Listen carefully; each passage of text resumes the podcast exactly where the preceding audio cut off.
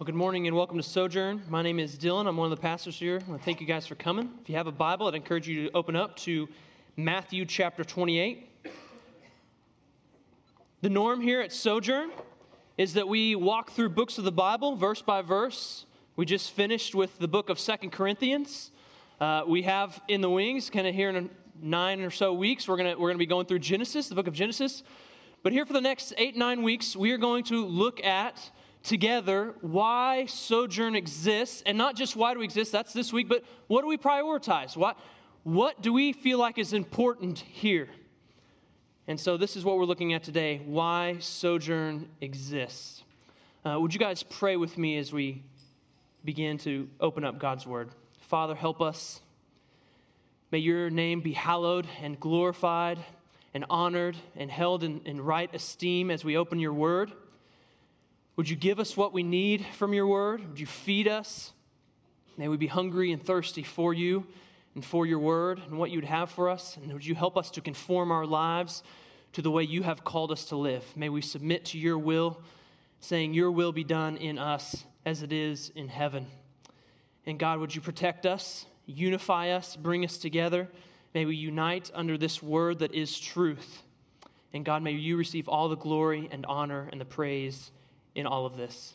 It is in Jesus' name we ask for these things. Amen.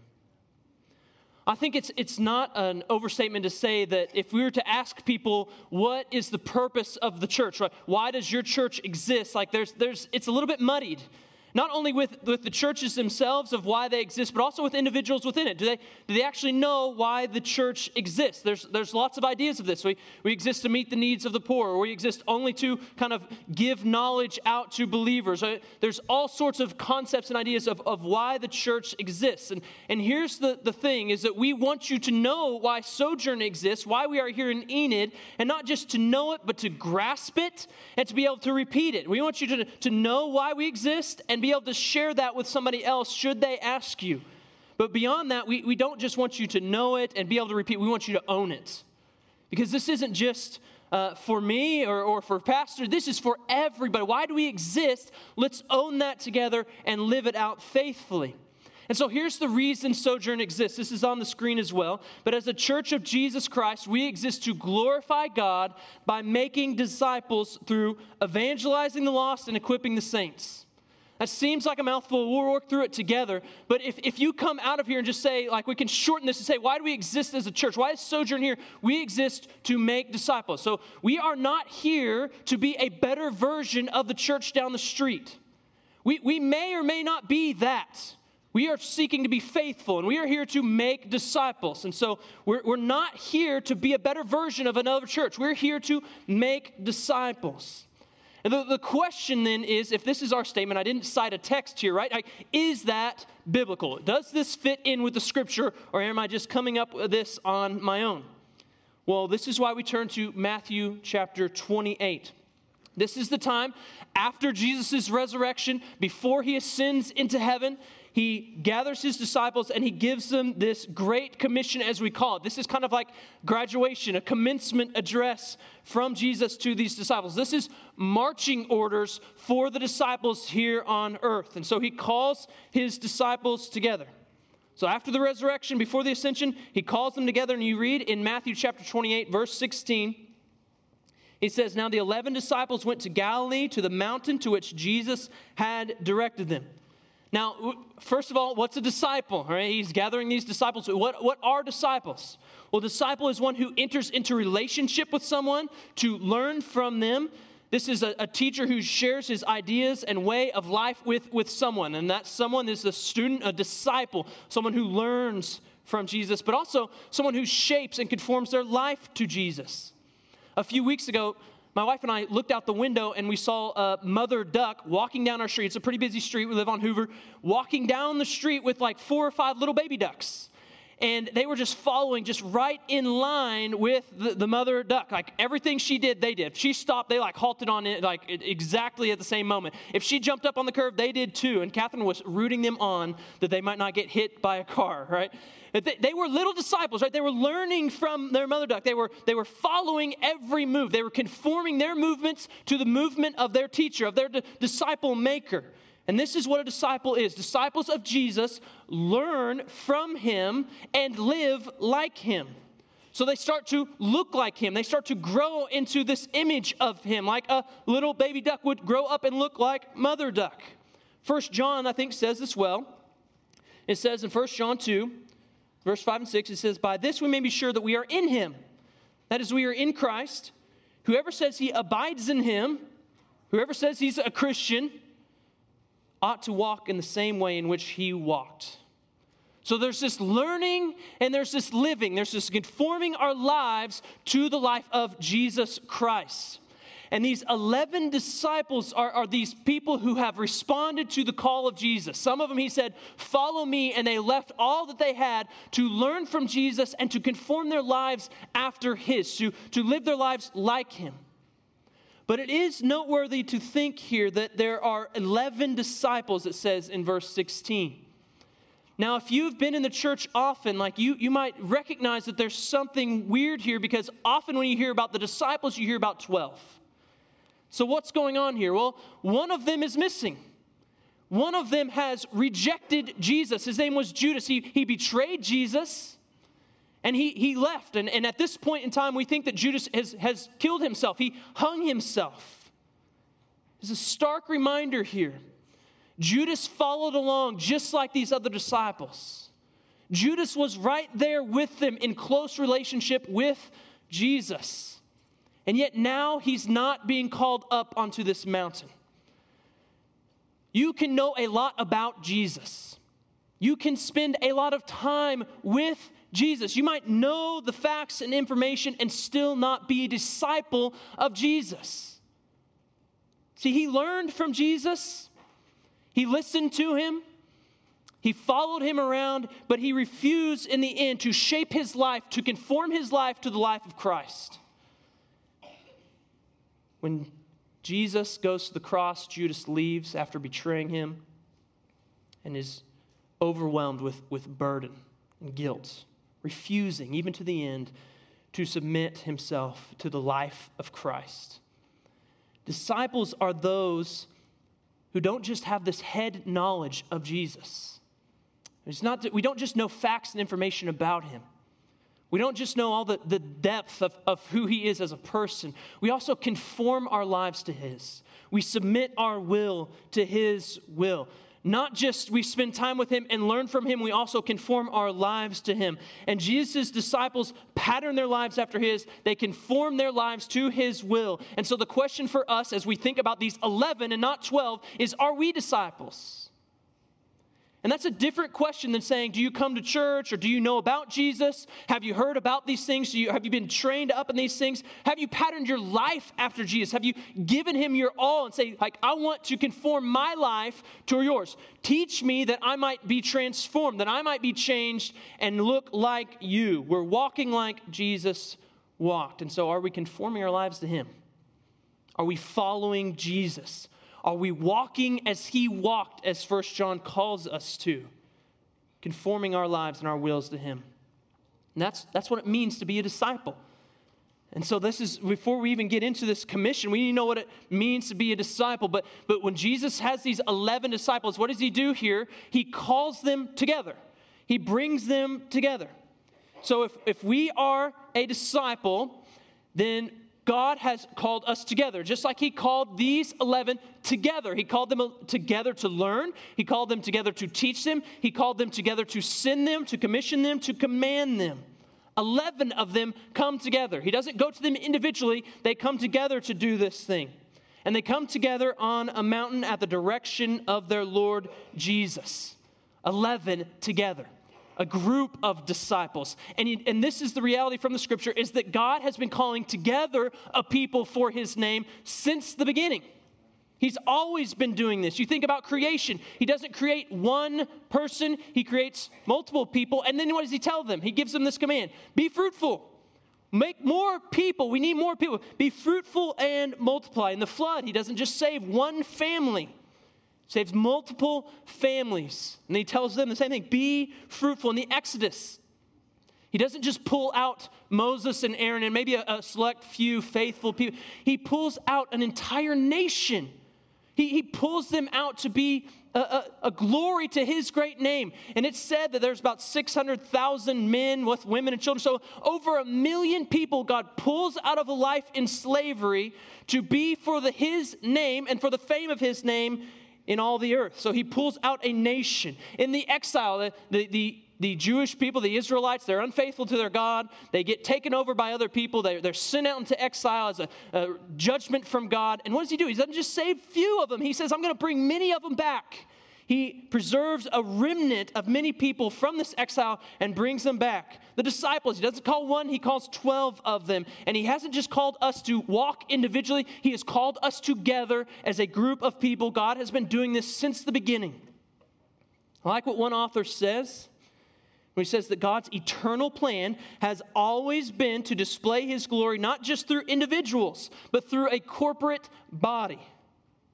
So it matters that he says these 11 come together on this mountain to meet with Jesus.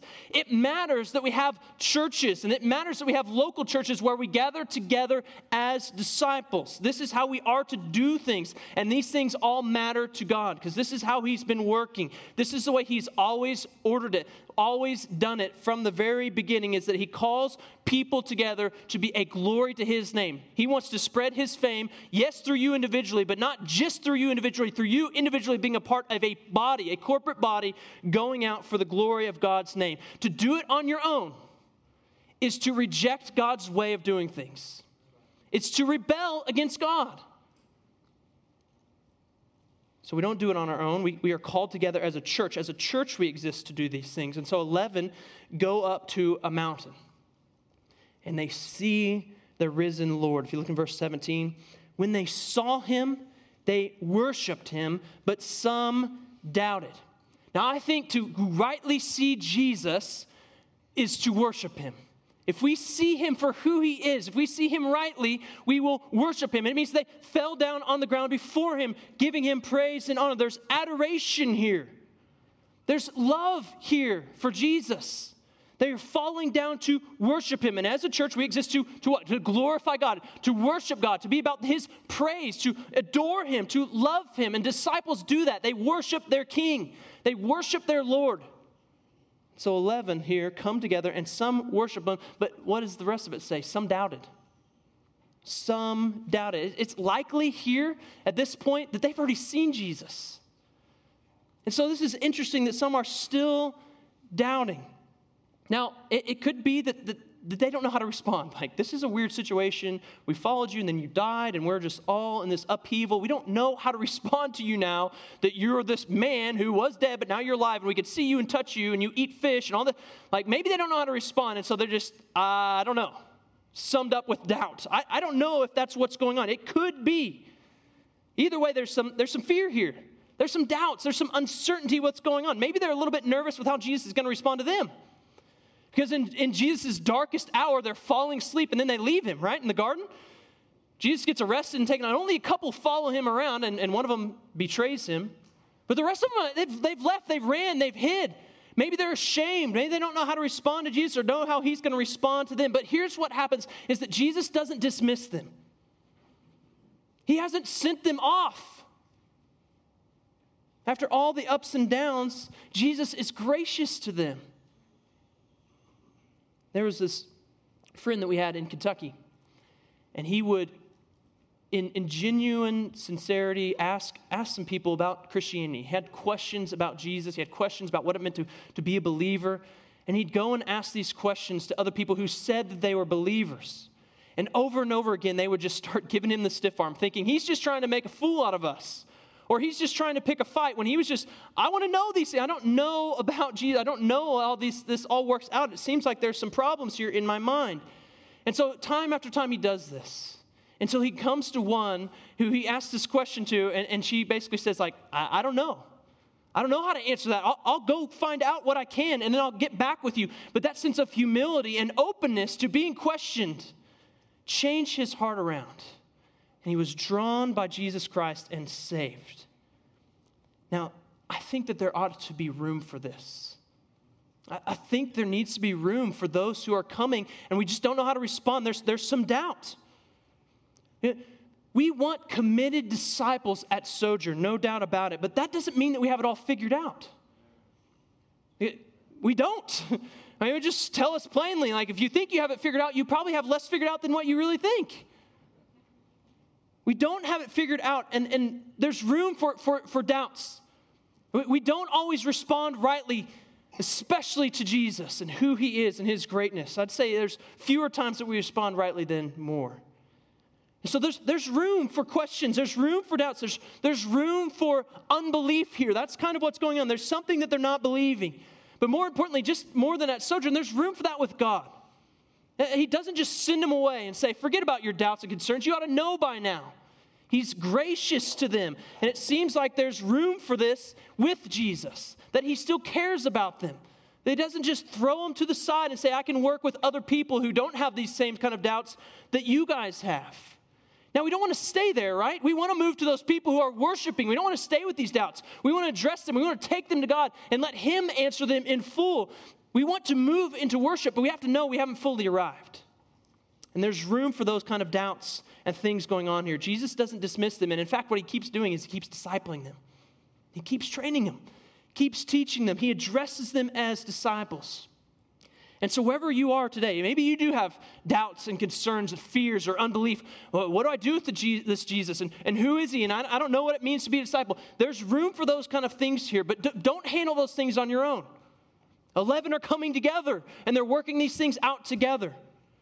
But Jesus addresses them as disciples, and he calls them and he calls us, no matter where we're at, to follow him. Amen. And come, come. If you're weary and heavy, laden, you have doubts and concerns and questions, come to me. I'll give you rest. We, we, we, sincerely turn to Jesus with all of our doubts, our fears, our concerns, our unbelief, our questions. He can give us rest, and only He can give us rest ultimately and finally. And so He invites us take my yoke, be my disciples. He, he, does this based on what He's done. He can be open to this because he lived the life perfectly, knowing that no one else would, and that he took the death that other people, sinners, doubters, these unbelievers deserved upon himself. And as one who is risen from the dead, he says, Come to me, be my disciples, follow me. I can handle those doubts and those concerns because here we have the risen Christ we're seeing here. He can handle these things. It doesn't take perfection to follow Jesus. We're not looking for that. Like, you can't just come into the church when you're perfect. If that were true, then no one would be a member. No one would be a member of the church. So there's room for this. But we do have to be committed to following as faithfully as possible, as we'll see as the commission continues. And so Jesus calls us as well. Whether we're adoring him or fearing and doubting, he calls us, follow me. Be my disciple. Take my yoke upon you. Follow me. And he teaches, and he addresses, and he commands. And this is what he's doing to us as well. But, but you got to ask, right? Is, is this Great Commission for us? It seems like this 11 was a specific unit of people that have followed Jesus around. So, does he give whatever he's going to give next, does he give that just to them, or is that really for us today? Well, I think that the answer is, is overwhelmingly this, this is still for disciples. This is still for people who have followed Jesus. You see, he says at the end, we'll get to this as well, but he says, I'll be with you always, even to the end of the age. Whereas these 11, one generation, and they're all wiped out. And so Jesus couldn't be faithful to his promise if this promise didn't also extend out to other disciples. That's just one piece of evidence for it that I think is pretty overwhelming. So as long as this age continues, so does this promise, so does this command as disciples. He still is commanding us to do these things that he calls us to. And so Jesus appears to these 11 imperfect, wavering disciples. He addresses them, he teaches them, and he commands them. Verse 18, he says this Jesus came and he said to them, All authority in heaven and on earth has been given to me. Think about this. People are doubting him. They're coming, they're seeing the risen Lord, and they're looking upon him, doubting him, wavering in where, where I'm supposed to handle this, how am I supposed to do this? And what does he say to them? In great comfort and grace, he doesn't say, Get out of here. He says, I have all authority on heaven and on earth. What, a, what an amazing comfort from Jesus an amazing piece of grace. You don't have to have it all figured out. I have all authority. It's been given unto me. Jesus, the eternal Son, took on flesh, lived this perfect life, obeying perfectly the will of the Father, died the death that sinners deserve, not that he deserved, was raised from the dead, and now says, I have all authority. I am supreme over all. You might remember in Matthew chapter 4, this is another mountain. Satan is on this mountain. He's with Jesus and he tempts Jesus. He says this The devil took him to a very high mountain. He showed him all the kingdoms of the world and their glory. And he said to him, All these I will give you if you will fall down and worship me. And what does Jesus say? Be gone, Satan. He doesn't give in to that. Doesn't give in to the temptation from Jesus. Jesus here on another mountain, after doing the will of the Father, after dying the death that, that we deserved in our place after being raised from the dead, comes and has a much better statement than what Satan could offer. He says, Now I have all authority, it's all mine. I'm supreme over all of it. The one who has defeated death is speaking as one who has all authority. And one who has all authority is addressing disciples. Now, if you let me kind of get my nerd on for a second here, we're going to hit up a little Lord of the Rings. I do this too often sometimes, so I will refrain for the next several weeks, but I have to get this one in. You might remember this isn't in the movie, this is in the book. There's this man, he's named Faramir.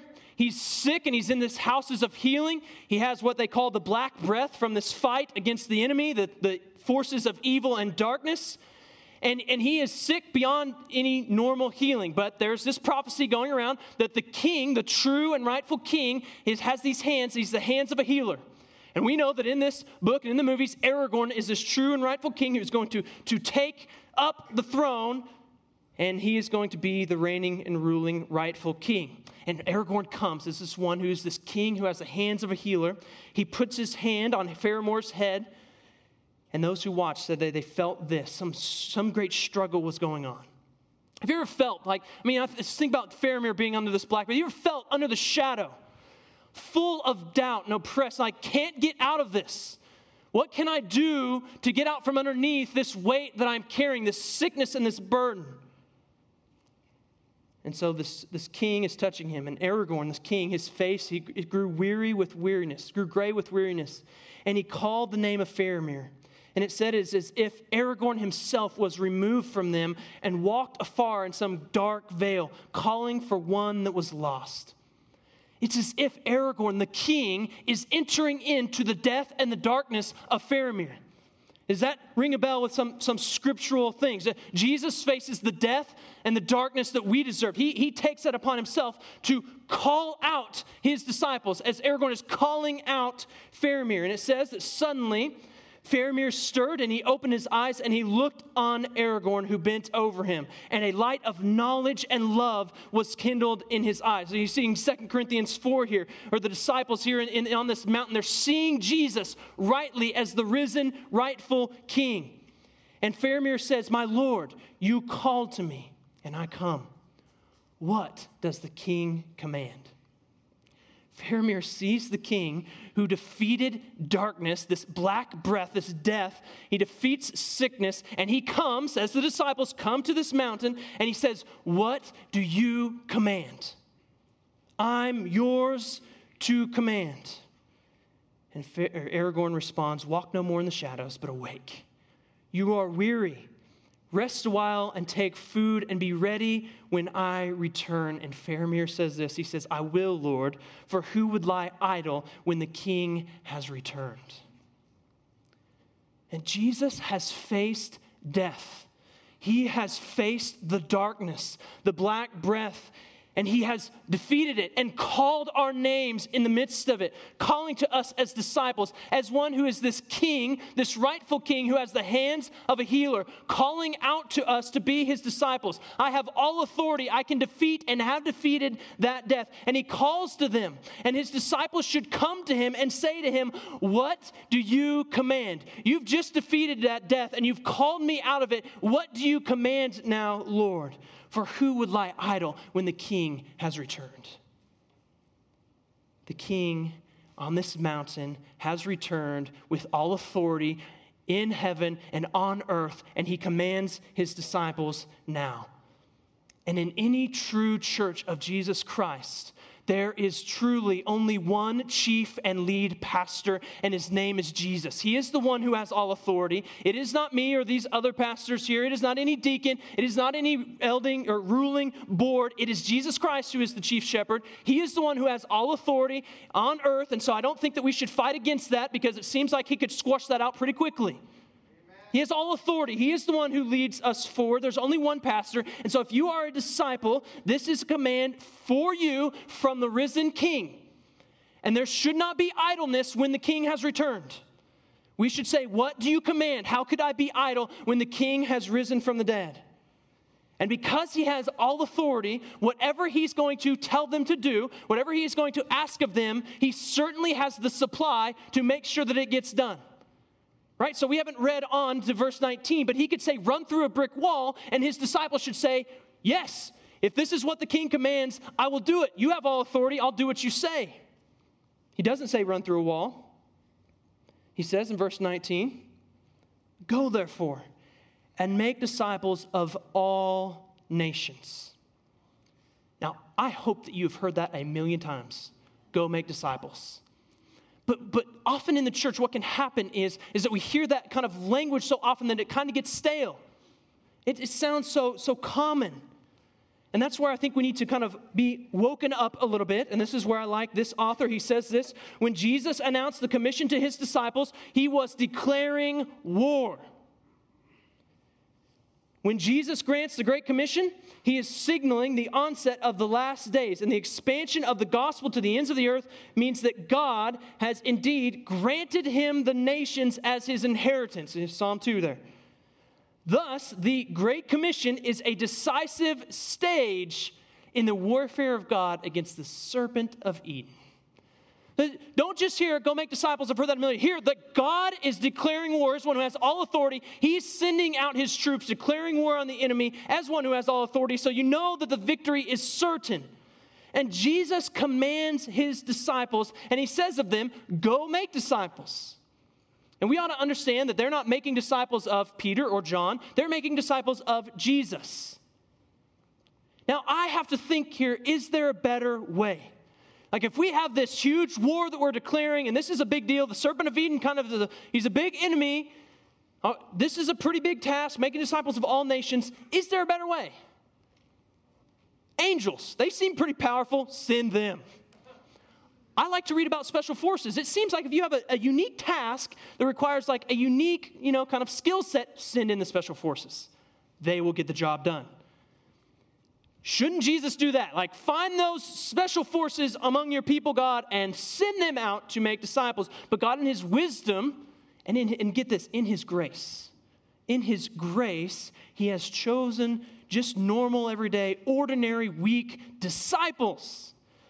We're not the special forces, although much, much I really want to be. We're all on the front line. If you're a disciple, you have been called. God has graciously said, I'm not going to put this out to the, to the angels or to the special forces of Christians, if such a thing exists. I'm going to give this to the ordinary and to the weak. You guys get to join in my plan that I am doing that is going to defeat the serpent of Eden, that's going to make disciples of all the nations. This is what Jesus is doing with all authority that he has. And so he has given us, normal, ordinary, weak people, what we need to fulfill this commission. And as we say, he says, go make disciples. Discipleship happens in relationship. It always happens in relationship. And this is why here at Sojourn, we value deep relationships. We value getting to know one another on a deep level. This is why we have home groups. This is why we're doing this thing on Sunday night. We want depth in our relationship here because discipleship always happens in those relationships. One pastor says this programs, preaching, small groups, worship experiences, these can all assist in the discipleship process, but the most essential element in the relation is the relationships of individual believers. This is how discipleship happens. You want to go make disciples, start making relationships. You want to be a disciple, get in relationship with other believers. But look what Jesus tells them that the target isn't a select area. A lot of these guys are from a certain area. There's some from Galilee, some from Jerusalem. They were kind of centered out of Jerusalem. Is that the target area? No, that's not the target area. Is there a select people? Is it just the Jews? No, there's, there's not a select people here. He says all nations, all peoples, that's the target. It's a pretty big target. Disciples, it says, are to go and do this. This has the connotation of as you are going, make disciples.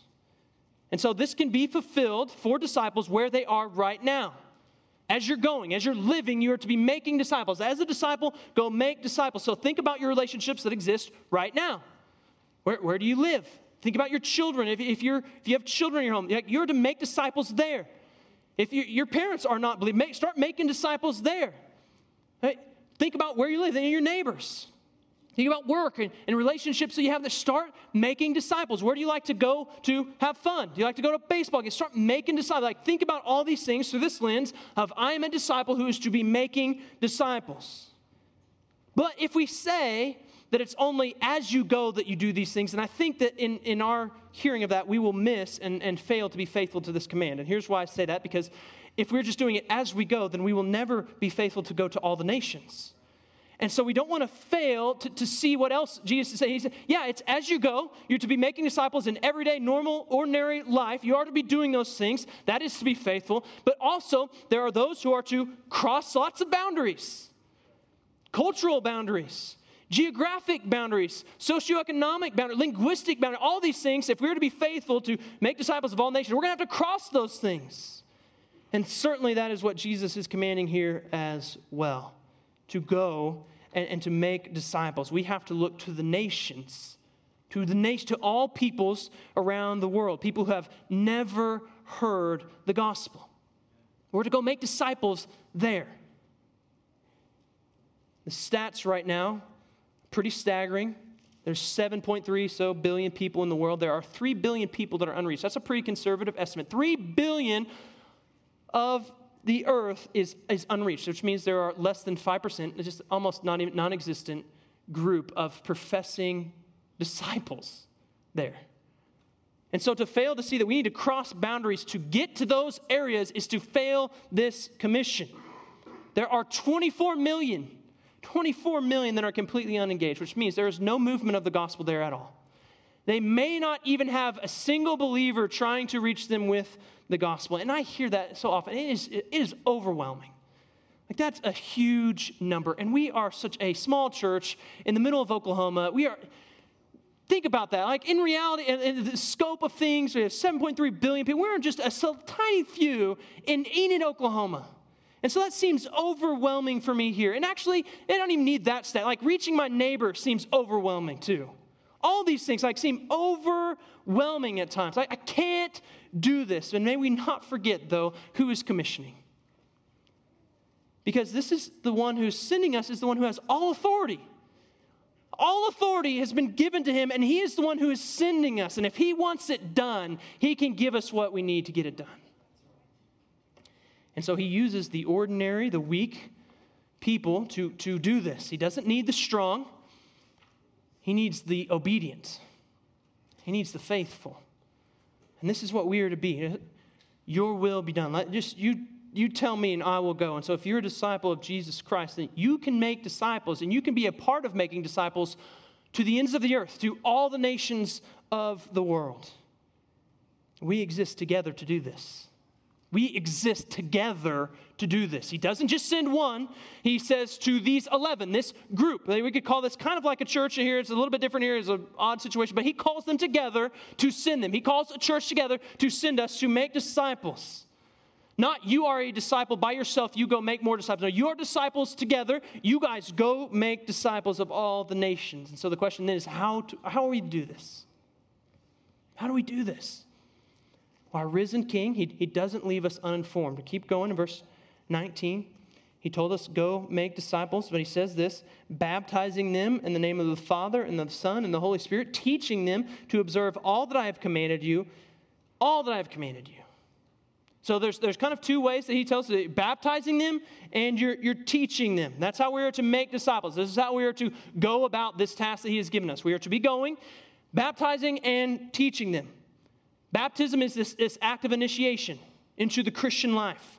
It's this response to conversion, saying, I, I, am now deciding to follow Jesus, to live like him, conform my life to his. And when you do that, you should be baptized. You, you are saying that my allegiance has switched from this world or from my own agenda to Jesus's now. You're saying, I am going public with my faith because I've switched allegiances to Jesus Christ. We're to do this in the name of the Trinity.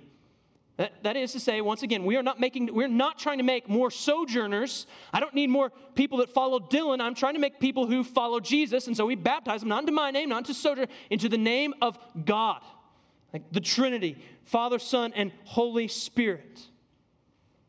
So we're making disciples of Jesus. So we should go and we should baptize. This is part of the going. But should they say, should we just go and say, like, Jesus commanded me to baptize, and so I'm going to baptize you. Like, I'm here to get you baptized because that's my commission. And He has all authority, so you better submit to this or something else is coming to you, right? This has been done in history, by the way. There are many groups, some of them have been Christian in the past, that they will go to you and they will force baptism upon you, thinking that they're being faithful to the Great Commission. I say, like, and some people say, like, you will convert or I will chop your head off. This is reality. And it's happening even now across the world. Maybe not of Jesus Christ, we hope not, because that would not be the way he would want to go about it. But is that what we're to do? Like, we're just go out and just baptize them? Well, baptism, we have, we have to remember, it shouldn't just occur, it, shouldn't, it doesn't just happen. What baptism is saying here is there's, there's this implication of lostness, that people don't know who Jesus is, that they don't know what it means to be a disciple, they don't know what it means to believe in him. And there's also this implication of, of lostness and they need their need for conversion. When we're saying people are lost, we're saying you need to know Jesus. You, you need to be converted. You need to switch your allegiance from the prince of the power of the air, Ephesians, to the one true risen king. And when you do that, that's when baptism comes. But how is someone brought to that point of, of conversion, of being transformed, of needing to be baptized in the name of the Father, Son, and the Holy Spirit? Now, I think that the scripture is clear. It tells us. You read in Romans chapter 10. Starting verse 14, he says, How then will they call on whom they have not believed? That's a great question. Now, he asks a lot of good questions here. How are they to believe in him and whom they have never heard? How are they to hear without someone preaching? And how are they to preach unless they are sent? As it is written, How beautiful are the feet of those who preach the good news. They're preaching, there's proclamation, and there's of good news, of the gospel. But they have not called, but they have not all obeyed the gospel. For Isaiah says, Lord, who has believed what he has heard from us? And so faith, belief, following after Jesus, where you're a disciple, comes from hearing, and hearing through the word of Christ, that good news, that gospel message. This is what's going on here. You send out the message. You're faithful to proclaim the gospel. The gospel has to be heard and it has to be believed. There's a quote that says, you know, preach the gospel if necessary, use words. It is necessary to use words if they do not hear, if they are deaf, like we sign it out to them. They need to know the message. The content is vital. You are not a disciple of Jesus if you have not believed in the gospel. If you have not heard it, if you have just seen it, you do not know Jesus. And so we want to proclaim the gospel.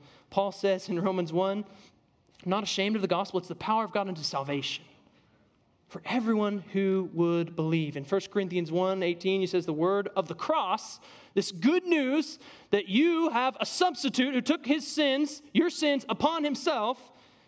It's folly to those who are perishing, but to us who are being saved, it's the power of God.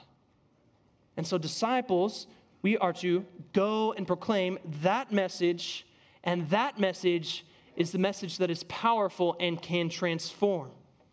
See, the gospel isn't just this disciples' message, it's their Lord's message that He told them to proclaim to all the nations. The gospel is our message. And so no one just converts because we threaten them or because we say, hey, you have to get baptized, let's just get this done, I'll be faithful. No, we, we go out and we proclaim the gospel. And when someone's converted and transformed, then we, we baptize. I think you see this pretty clearly, this way of doing things in Acts chapter 2. Peter steps up boldly and proclaims the gospel of Jesus Christ. And it says in, in Acts chapter 2, verse 37, it says, When they heard this, they heard the gospel, they were cut to the heart and said to Peter and the rest of the apostles, Brothers, what shall we do? And Peter said to them, Repent. He proclaimed the gospel and he's calling them, Repent. Stop following your way, follow Jesus' way, and be baptized, every one of you, in the name of, of Jesus Christ for the forgiveness of sins. And you will receive the Holy Spirit.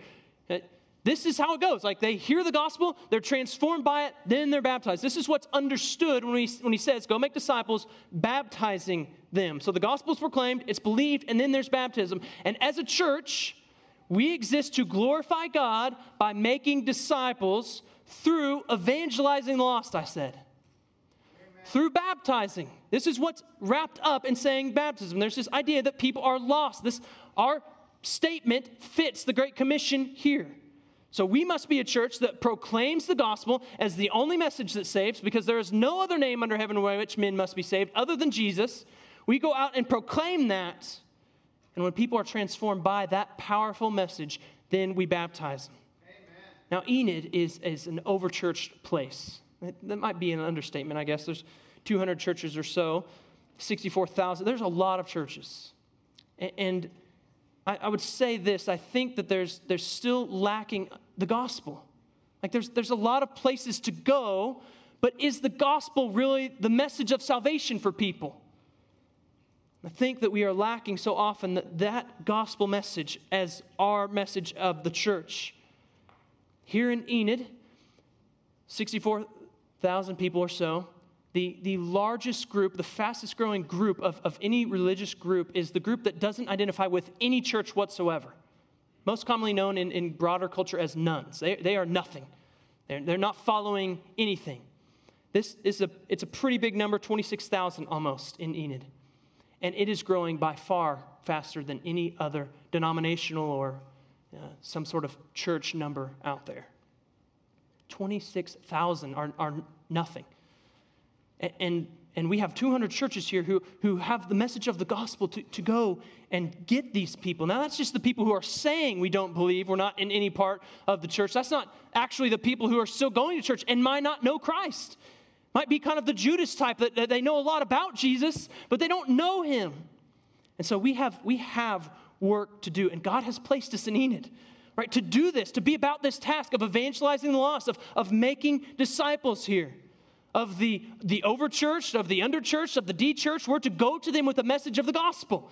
You see, the message works for, for everybody. There's no one who's kind of a little bit more predisposed to being transformed by this message than another because we are all lost and dead in our sins before Christ. And so we go with this message. But the Great Commission doesn't just stop with, with baptism. It doesn't just stop with go and baptize them and that's it.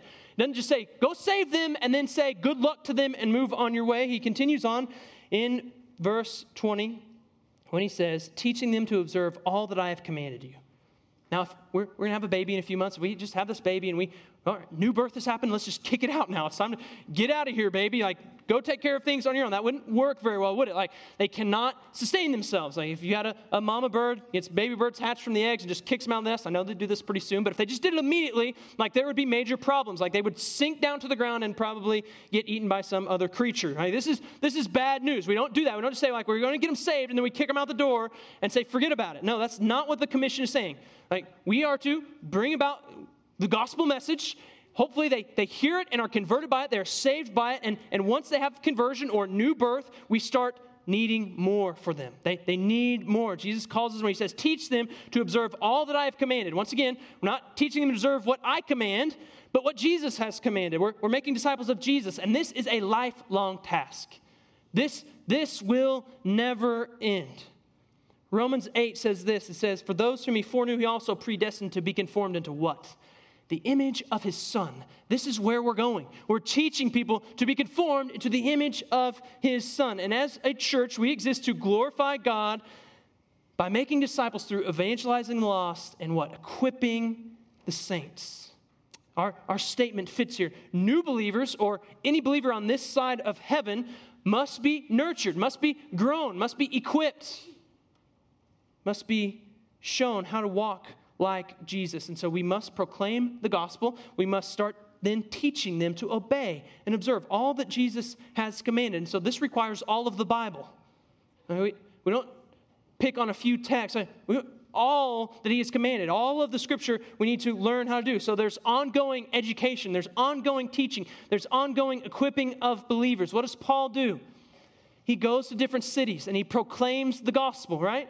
But he doesn't just leave it at that. When he leaves those cities, he's, he's trying to raise up pastors and elders, those who would watch over them, to equip them further to do all that Jesus has commanded them. So he doesn't just do one or the other, he does, he does both. He, he raises up, it says, elders in, in every church.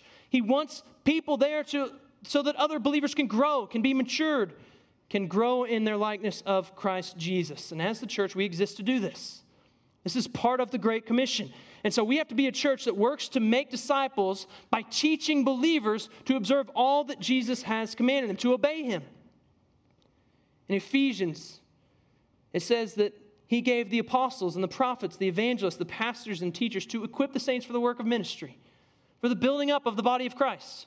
so, so Jesus has left behind people with certain gifts to, to work at teaching so that people could observe all that Jesus has commanded. Uh, notice in all these apostles and prophets, evangelists, whatever we say about all those things, there's most definitely attached to those the proclamation of the Word of God. That is always attached to all of those offices that he lists there. And so the Word of God is central for the equipping of the saints, for the teaching to observe all that Jesus has commanded. He says in Colossians 1:28, Him we proclaim, warning everyone and teaching one with all wisdom, that we may present everyone mature in Christ. This is what we're working for as a church. We want everybody to be mature in Christ. And, and, and before we think oh, that's just for pastors, that's just for those who are gifted in certain areas, we, we need to be reminded, as we were reminded in 1 Corinthians 12, that God has given us a body with lots of different parts, and all of the body parts are to be working for the building up, for the good of the entire body. And so everybody takes a part of this. The whole body is to be at work. The local church, then, as a body is essential for discipleship. It's irreplaceable for building disciples. Involvement, then, in a local church is essential for growing in likeness to Christ Jesus because you have to have body parts around you because an eye can't, can't hear very well and we need an ear, right? And, and so we need a body around us to do this, to be faithful to this commission. So we want to be known not as the cool church, not that you probably thought that as you walked into our building.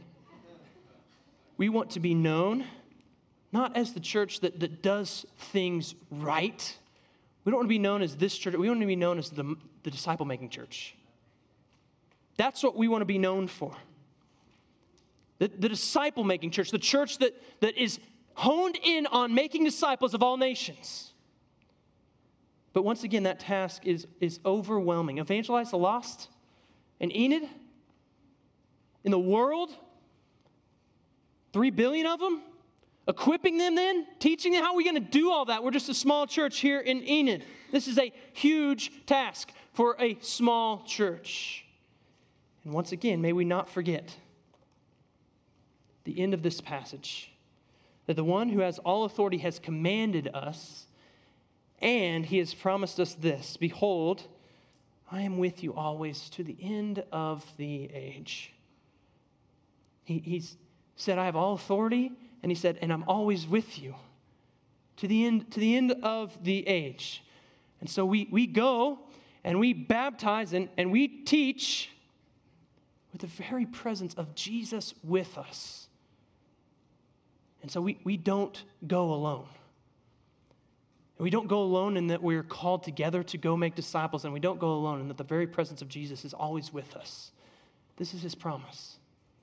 So, are you doubting and fearing? You can know that there's one who has all authority who's addressing you, and he's going to be with you through every step of the way. So, Jesus, shortly after this, this commission, this kind of commencement address, he ascends into heaven. He told the disciples before, I'm going to prepare a place for you and he leaves us here as disciples, and we're, we are the away team now. Right? Our, our home is in heaven with Jesus. We are to be with him. We're the away team here on the earth. We live as sojourners and exiles. We are travelers. This isn't our home. We're not taking up permanent residence here. We're, we're heading in a direction toward our permanent, rightful home with Jesus because of what he has done in our lives. But we must not make the mistake that these disciples make. If you look in Acts chapter 1, verse 9, he says, And when they said these things, they were looking up on he who was lifted up. And a cloud took him, speaking of Jesus, and he took them, him out of their sight. And while they were gazing into heaven as he went, behold, two men stood by them in white robes. And they said, Men of Galilee, why do you stand looking into heaven? This Jesus who was taken up from you into heaven will come in the same way as you saw him go into heaven. In one sense, like we like this is a neat sight to see Jesus taken up into heaven. So like I'd probably gaze at it too. But here's the point is that, is that Jesus has, has finished his work. He's going to take his rightful place in heaven. He has left us here with a great mission and a task, and we are not to be just looking up to him. We are to start getting about his business. So let's be assured that the one who has all authority and who will be with us to the end of the age has sent us and not stand gazing. Let's be assured that our risen King will surely also return one day. And let's start going about his business until that day comes when he comes back. This is what the church exists for.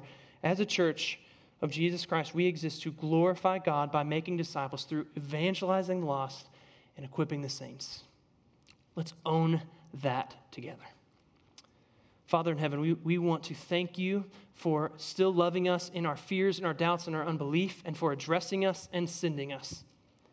God, you are merciful and gracious, and it's amazing to think that you would send even us to the ends of the earth so that you might be proclaimed and so that you might be glorified in and worshiped by people who have not known you.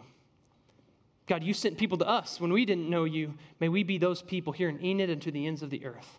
Help us as a church to be faithful to this commission that you have given to us. And may your name be glorified in its doing. We love you. It's in Christ's name that we pray. Amen.